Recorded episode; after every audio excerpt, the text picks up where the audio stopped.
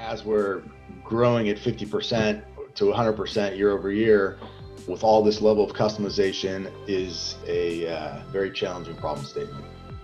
Supply chain leaders don't think that you can be cost competitive and still get parts that are closer to home, home being for us, the United States, and I would challenge that.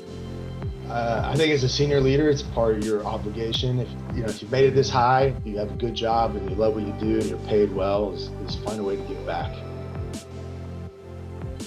Welcome to the Supply Chain Show, featuring compelling interviews with remarkable supply chain leaders. Listen in as our guests share their insights on today's supply chain challenges.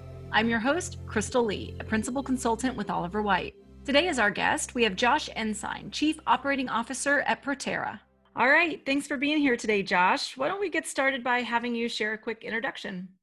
Yeah, thanks for having me, Crystal. I'm glad to be a part of this. Uh, my name is Josh Ensign. I'm the Chief Operating Officer for Proterra. Proterra is a company that makes 100% battery electric buses. So you can kind of think of our company as uh, the, the, Tesla of the bus world. Uh, as a matter of fact, I've been with Proterra about four years, but before Proterra, I was at Tesla. I was the vice president of manufacturing there. Uh, and before that, I spent about 11 years at Honeywell International and uh, all sorts of different supply chain and manufacturing roles. Uh, and I started my career as a U.S. Army officer uh, stationed in Germany doing supply chain and logistics. And my role at, at Proterra is uh, it's changed a lot. Uh, I've had multiple functions. Today, I'm in charge of all the manufacturing, supply chain, and field service. But over the past four years since I've been at Proterra, I've also been responsible for engineering, program management, human resources, uh, IT, a lot of changes over the four years. But today it's manufacturing, supply chain, and field service. That's awesome. I'm, I'm sure there's so many things that you could tell us about yourself. What's the most important thing we should know, though? I think the most important thing is that uh, I'm a father first. And I think when people see big executives and they see how much time we spend in the office or traveling or on calls or how responsible we are to text and emails, they probably think that we don't have families or don't have time for families. Uh, but what they don't see is I, I, I, do carve out a very specific time for, for my kids and uh, I make sure that during those times they get my undivided attention, and uh, that is the thing that is most important to me is being a, uh, a successful father. Do your kids know what you do? They do. If you were to ask them, uh, they would probably say my dad builds cool stuff.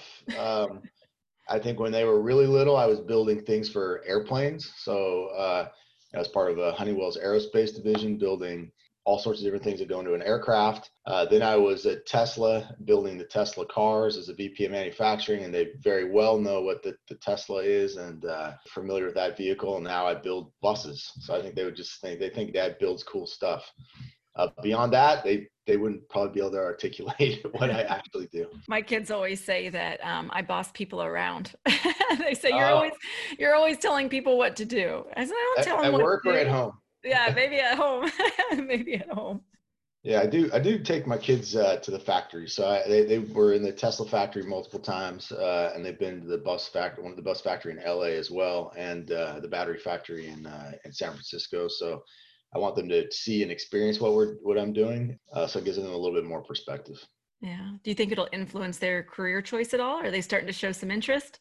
Um, I I don't know. Um, I think you plant the seed early and we see if it grows. Uh, what'll be most important to me is they pick something that they enjoy doing every day when they go to work, right? Because if you don't do that, then it's just a it's a slog. But if they can figure out something uh, that they will enjoy doing when they wake up and they're excited to to get to work to do it, uh, that's what will be most important.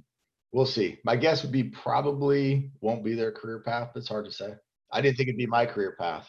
Why is that? What, what did you think you would start with?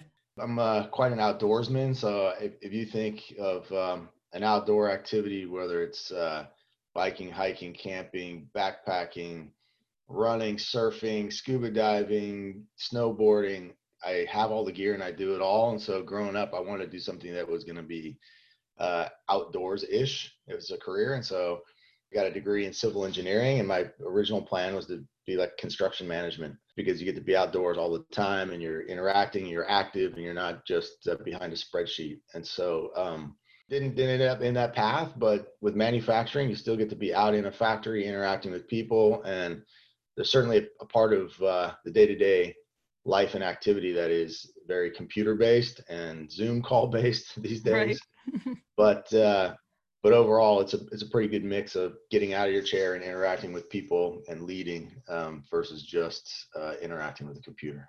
Yeah, on the best days, right? I I remember before I became a consultant. Of course, I was spent a lot of time in industry, and my best days, my most favorite days, were when I was in the plants um, and I spent some time in supply chain ops, but even before that, before I got into supply chain, I always wanted to be in the plant. That's how actually how I got into it because I wanted to be in the plant. Those are really the best days.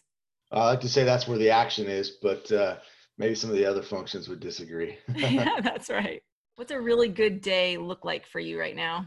Like my favorite type of day or a standard day? Let's hear both. A standard day is make sure I exercise in the morning. So I usually get up, I wake up around 4:30 exercise from five to six, uh, shower, grab something to eat, and I start my day around six thirty in the morning. And these days, it's a series. Unfortunately, it's a series of of uh, a lot of conference calls and a lot of meetings.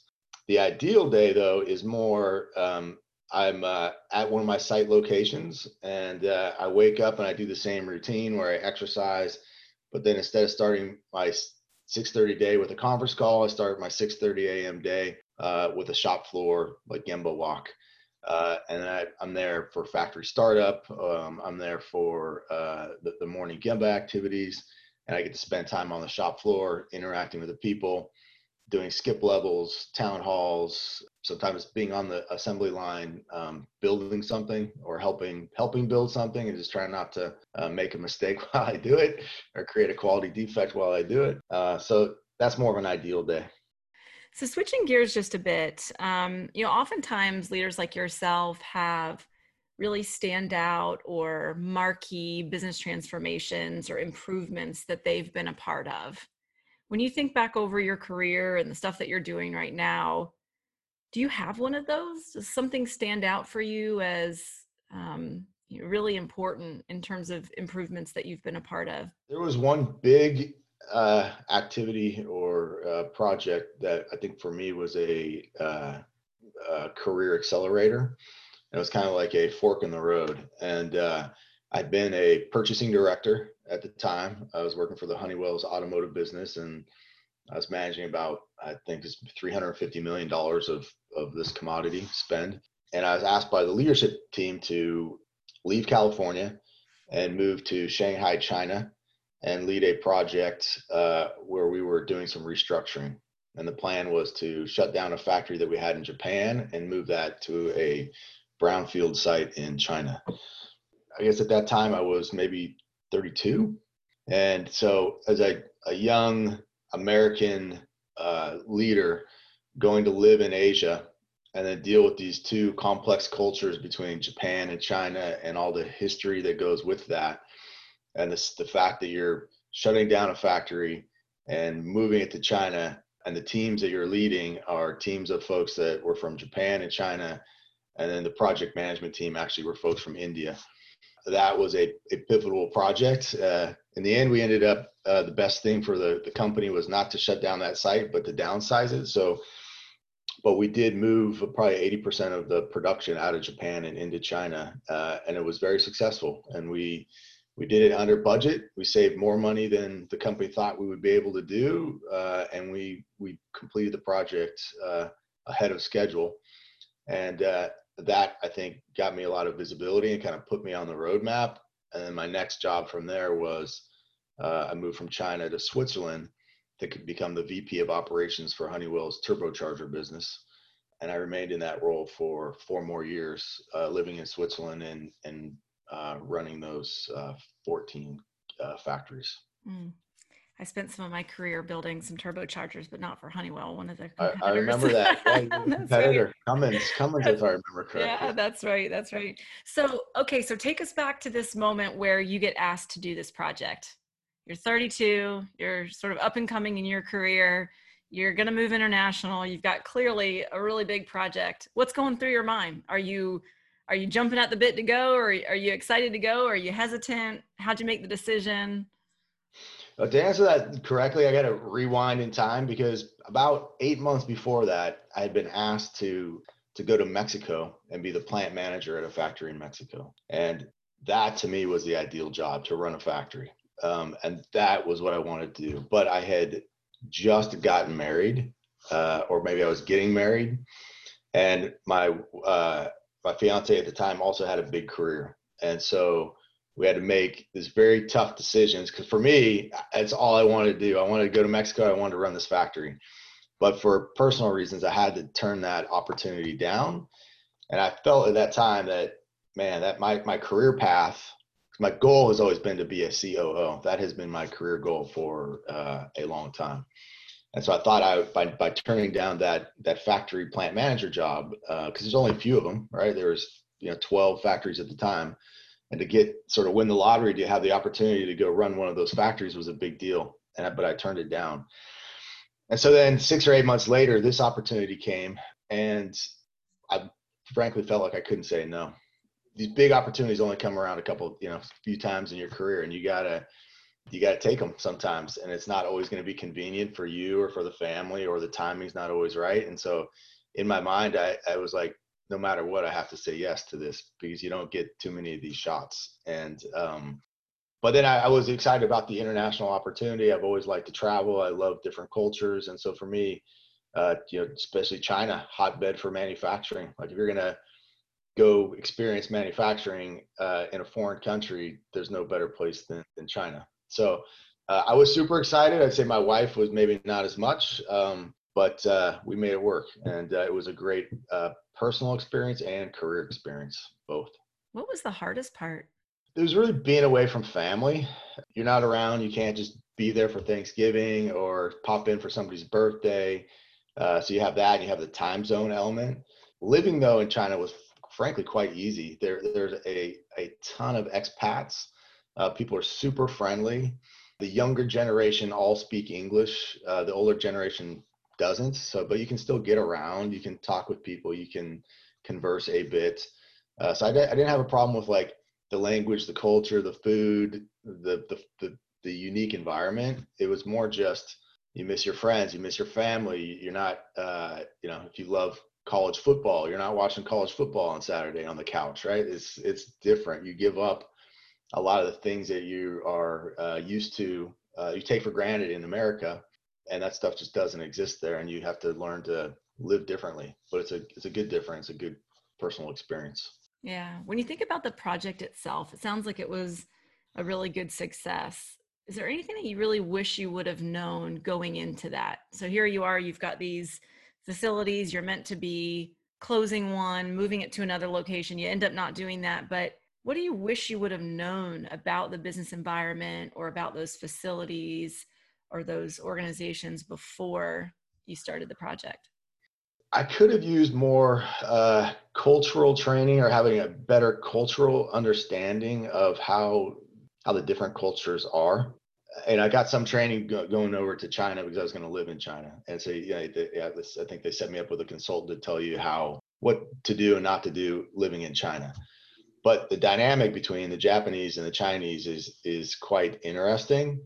And in Japan, age matters. And so the, the people that are at the top are usually the elders, and the folks in Japan weren't super interested in what this 32 year old American had to say they were taking all their orders from like uh, the Japanese Godfather, uh, who was you know the president of Honeywell Japan.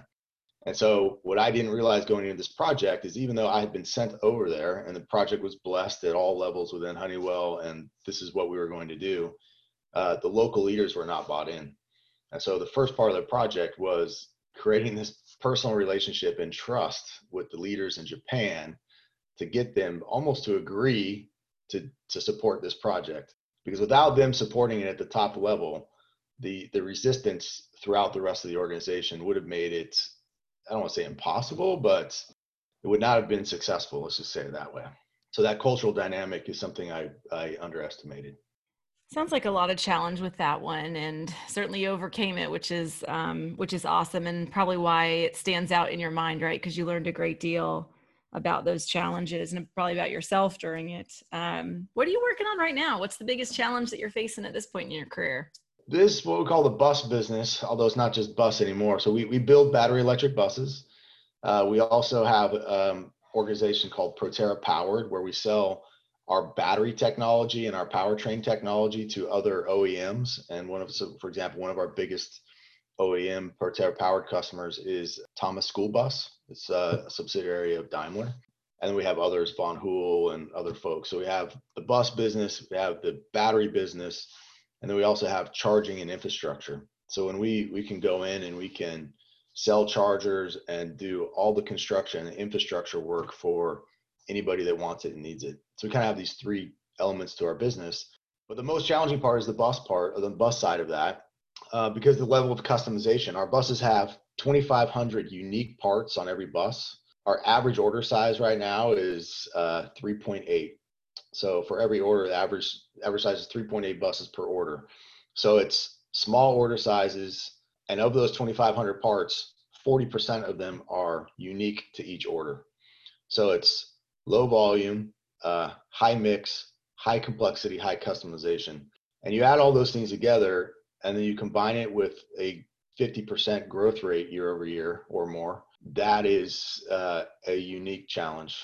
And so that, that's what we're working with. Sometimes I feel like we're, we're trying to, uh, we're building the airplane as it's going down the runway because we're still trying to, you know, still startup ish. And so we're still trying to put in processes and the basics, ISO certification and all these things as we're growing at 50% to 100% year over year with all this level of customization is a uh, very challenging problem statement.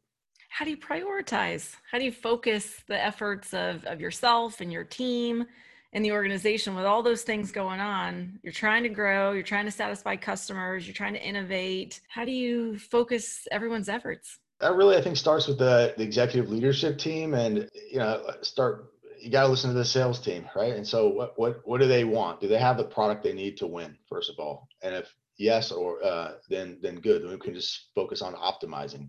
But for us, for the long time, that answer has been no. So we have focused on a lot of product innovation to make sure that we have the best product in the market. And so that has been the priority. Now that we feel very confident that we have the the best product in the market. Now our focus is on optimization and profitability. So we are looking at things like doing more lean manufacturing in the factories, starting to look at things that we can automate and how do we scale profitably. And so I'd say today that is scaling profitably and improving the quality of our product in the field are the top two priorities. And doing all of that in the midst of a COVID world. That's right. Yeah that and there's that small wrinkle yeah. uh, where it makes travel difficult uh, getting vendors on site we just started production last week on a brand new battery factory in los angeles congratulations thank you thank you um, and so this is uh, new technology new cell technology and basically that line the line that we put in la will have twice the capacity of the line that we have in san francisco. But the, the challenge with that was we mapped out our original you know building out this battery factory. Part of that launch plan is you have all these vendors from all over the world. We have equipment coming from italy and germany and michigan and all over the place. And of course the expectation was that those vendors would be here to help us commission all this equipment. But in reality that they couldn't you couldn't have anybody uh, from italy or germany travel to the united states back in april may timeframe so a lot of the commissioning activity had to be creative and we did stuff with basically Zoom type things or you're uh, on your on your phone. And we did a lot of creative virtual commissioning activities that made it more challenging. But we also learned that we we can do it that way uh, and we can still be successful. And we we actually kept the original timeline and we launched on time, which was uh, October 12th. Oh, that's fantastic. I think for so many people, the implications of COVID 19 have changed their view of supply chain. They've changed the, their view of even how we conduct business. Um, besides the impact to projects like that and the creativity, has COVID 19 changed how you think about the responsibilities of supply chain or the vulnerabilities of supply chain or the requirements for successful supply chain? Has it sh- shaped your thinking? Or do you think it's just us dealing with yet another unpredictable event that in supply chain we do maybe all the time, just on a different scale. For me, COVID hasn't really changed that because I feel like that I've had so many of these experiences. Like if I think back through my career, when I was uh, the VP of operations for uh, the turbocharger business, you had the uh, tsunami in Japan. And I had a factory there and we had a lot of key vendors there. And then there was this, uh, at one point in time, also there was like this 7.5 earthquake in Mexicali, where we literally had our, our spark plug manufacturing facility split in half uh, with the earthquake. And then at one point in time, there was a volcano that erupted in, um, was it Iceland, I believe? And we couldn't get any air flights in and out for our parts. So I feel like the slide, and now it's COVID. So supply chain disruption, the COVID part of that is not new. It's, it's part of what we do. I think every time it happens, though, it forces you to revisit your strategy. And so for us, that means we've been spending a lot more time taking a look at, all right, who are our single and sole source suppliers? And is that still the right decision? Uh, which of these commodities do we need to dual source with a different vendor? Or which one of these do you stay with the same vendor, but at least make sure they are producing your parts in, in two different factories or two different locations? Because for us with COVID, my supply chain team did a phenomenal job of uh, standing up like a quick reaction team. And we had all our vendors we were, we were in contact with them every day, calling them every day to say, what's going on in your factory? Are you still running? Are there any any covid things we need to be aware of? And we had a map a heat map and we would compare that of the united states. Our product is 75% us made for the components. So all our product is manufactured in the us but the components we use of the components 75% of those are sourced in the us which is unique. So we had a heat map of the united states and we were taking a look we compare the heat map like where the COVID hot zones, and on that map would be where our vendors are. So, you know, before that, before COVID, I don't know that we could have all told each other where every vendor was located. We didn't necessarily know, but COVID forces you to go. It forces to go like a, a get more detailed and granular in understanding our supply chain. Who are our vendors? Where exactly are they? Like, is in Michigan is blowing up right now with COVID. All right, which which which vendors do we have in Michigan, and and how do we mitigate that if there's an issue? So that was kind of our approach to it. Is uh, that getting real granular, and then now we've been spending a lot more time on just uh, our strategy with every single part. So when you think about how people are responding to COVID, there's a lot of examples out there of organizations um, rethinking their supply chain, they're changing locations, they're looking at sourcing, as you've said. So there's a lot of press, if you will, and a lot of discussion on things that people are doing in supply chain to respond. What do you see as a mistake that people are making? You see anything out there that you wish you could say, hey, you're getting this wrong, we're overthinking this, or we're missing the point? Any mistakes out there that you would advise folks to rethink? Yeah, I think that over the past 10 or 15 years, there's been been this big run of manufacturing leaving the United States for basically labor arbitrage, right? Labor costs less in other locations. And I think what we've seen is if you go back even pre-COVID, there was all the tariff activity happening between the United States and basically tariff wars between the United States and China. So you you have that. Then on top of that, you had the COVID situation where everyone's on travel lockdown. So uh, I, I, think that when I take a look at the supply chain, I, and I spent a lot of my time uh, in my career at Honeywell when I was doing procurement, you know, resourcing the parts that we would buy from one location to another, and most often that was in China and India and Eastern Europe. But I think what, what what we're finding at Proterra is that you don't have to source uh, from so from so far away to be competitive and so I guess my feedback, my, my answer to your question is maybe a little less COVID specific, and it's a, it's uh, it's a little bit more uh, strategy, I guess. But I think the strategy of we have to buy everything out of India and China and other low cost regions is a a bit of a dangerous strategy when you think about what's going on in the world with again the tariffs, COVID hits, you can't get a, a buyer in there to see what's going on. You can't get a supplier quality en- engineer in there to go check on your on your parts if you got bad quality. Like it, it is becomes risky. And so for us one way to lower that risk is to bring it closer to home. And uh, and i think that people supply chain leaders don't think that you can be cost competitive and still get parts that are closer to home home being for us the united states and i would challenge that uh, a bit. Yeah, that's really good insight. And there's a theme that's coming out with what you're sharing today. And it comes back to strategy. You've mentioned that word a few times now, and really repositioning the supply chain decisions and the business decisions that have to be made, positioning them not from a how do we react to this situation and how do we manage costs through this situation, for example, but how do we align to our strategy? What is our strategy as it relates to running our business? What's our strategy related to our supply chain decisions? And I love how that just pulls us out of this reactive mode that we can oftentimes so easily fall into and puts us in more to where are we driving the organization? What are we planning to do? What are we committing to do? And puts us back in the driver's seat. Yeah, absolutely. And I think the, the term that we use, supply chain folks, is plan for every part. And uh, I think that you really need to be deliberate in your decision with every part. And I think if supply chain leaders were really to to map it all out and go part by part and say, why are we buying this part from this vendor in this location? I think you'll often find that we're doing it out of habit, or that's just because that's who is always supplied that part. And maybe that was a good decision back in the in the day when it was first made, but with all the changes that are happening in and around us, having a process, uh, a management operating system by which you you do that, you review that on some sort of consistent basis. Each part, each vendor, and still make sure that your those decisions are the right ones, must be part of a, a management operating system for a successful supply chain. And it may be that you should still buy that part out of Asia or out of India, or maybe you still should only be single or sole sourced on that part because it's just too expensive to buy the tools or to cut a vendor's volume in half. But as long as it's a deliberate decision, I think that's the key because most uh, often I find that it is not.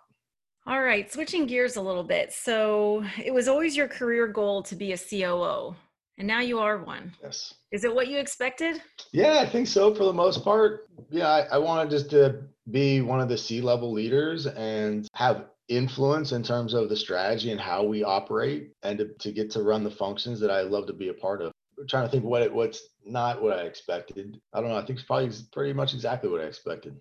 What's next? Do you have a, a career path from here? Do you have ambitions for how you want to spend your work life or your free time? What's coming up next for Josh? When I mentor folks or I give feedback, I always tell people think in like five year chunks because for me, five years is if you're a high potential employee, you're, you're in a, it's like two jobs for you, right? You can make two moves in that, that period of time. And so I try to do the same thing for myself. Where do I want to be in five years? But step one for me is right now I've been the COO at Proterra for four years, and I've got the startup experience of going from building like one bus a month to where we are today, which is a significant increase. But what I want to do is I want to be a COO at a public company.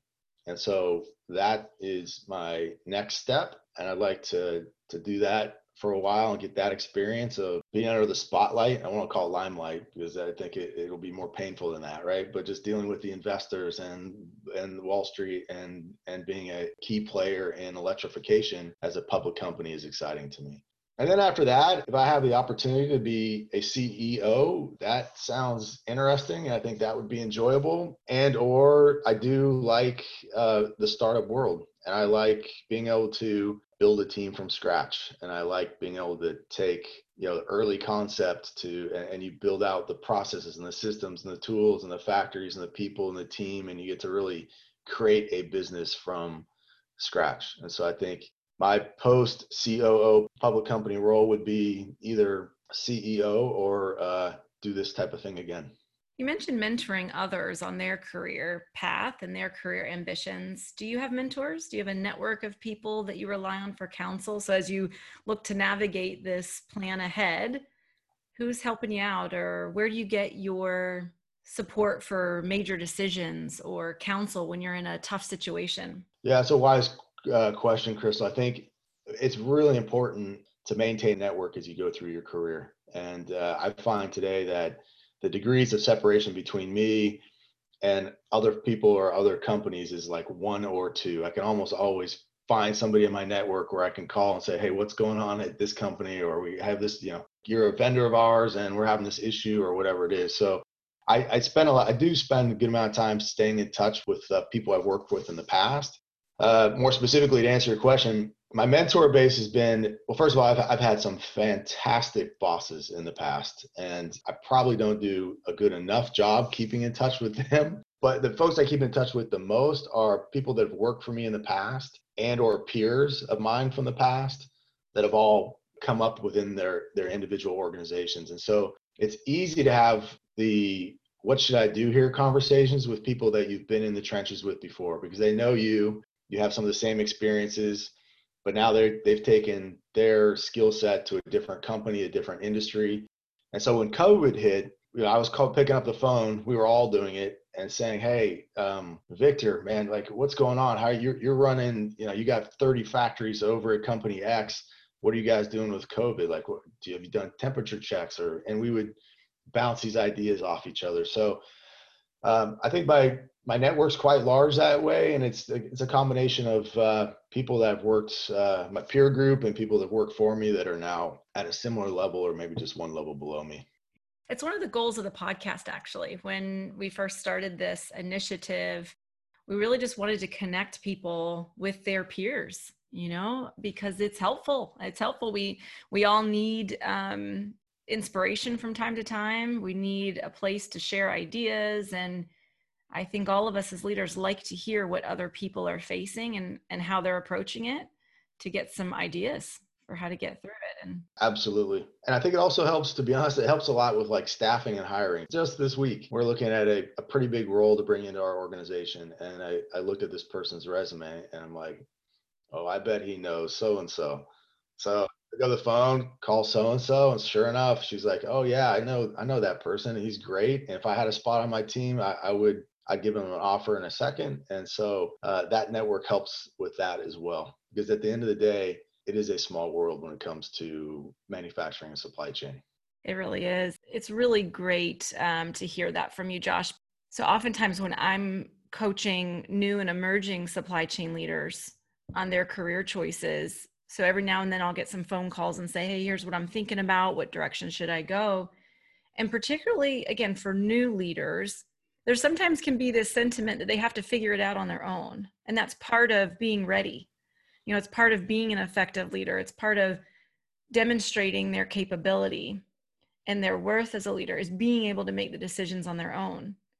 But actually, as we hear from you and, and had the conversation with the last guest on my podcast as well, is this continuous theme of saying, no, that's not the case. We don't have to figure it out on our own. And in fact, there's a risk if we do, that there's this tremendous benefit from leveraging the experiences of the people around us. Absolutely. I agree completely. I think if I, if I think back through my, uh, my career, I've had a, lo- a lot of big roles at kind of a young age. And if I felt like I had to make all those decisions and all those calls on my own, that would have been a very scary place. But luckily, I had great bosses that would help coach me and mentor me to get me to make to get me to the right decision or help me learn what I need to know to make the right decision. But if people are feeling that they need to shoulder that responsibility, then that that's that is not the case. And like you said, it's it's kind of it's actually dangerous to do so because there's people in the organization or through the network that have probably been there and done that and have some experience with it and can can share some wisdom on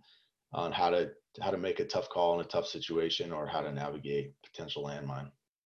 Yeah, the, the first part of your career, as you describe it there, resonates deeply with me. That's exactly how my early career was, uh, moving very quickly into leadership positions and had some incredible mentors along the way, some of which I still am in contact with, even now that I've crossed the dark side out of industry into consulting. but um, I, now I'm gonna. The first thing I do after I get off this podcast is I'm gonna send a note to one of my old bosses. Now, I feel like I that is overdue. So thank you. You want to give him a shout out? yeah, Pasquale Abruzzese, who's uh, who now is uh, has a big role at uh, Aptiv, uh, and so there's a bunch of ex Honeywell guys that are Aptiv. But when I think through all my operations and supply chain leaders, um, he probably doesn't even know this, but Pasquale Abruzzese is the one that I feel like uh, I've learned the most from. Uh, and he gave me just great career opportunities and, and believed in me and trusted me and then helped make sure I didn't screw it up along the way. So my guess is he he remembers more than you think for sure. well, I'll send this to him. So very good. All right, Josh. Any last thoughts for us? For big supply chain leaders that are listening to this, I think it's important that we find ways to give back.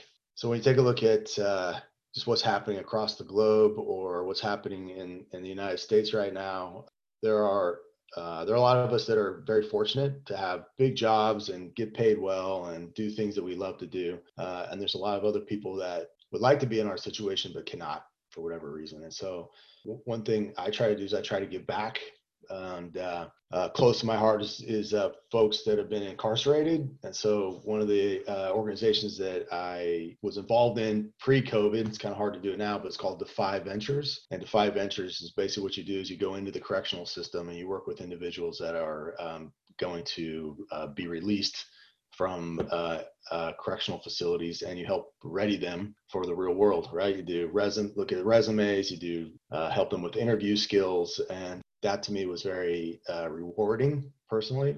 Can't really do that right now.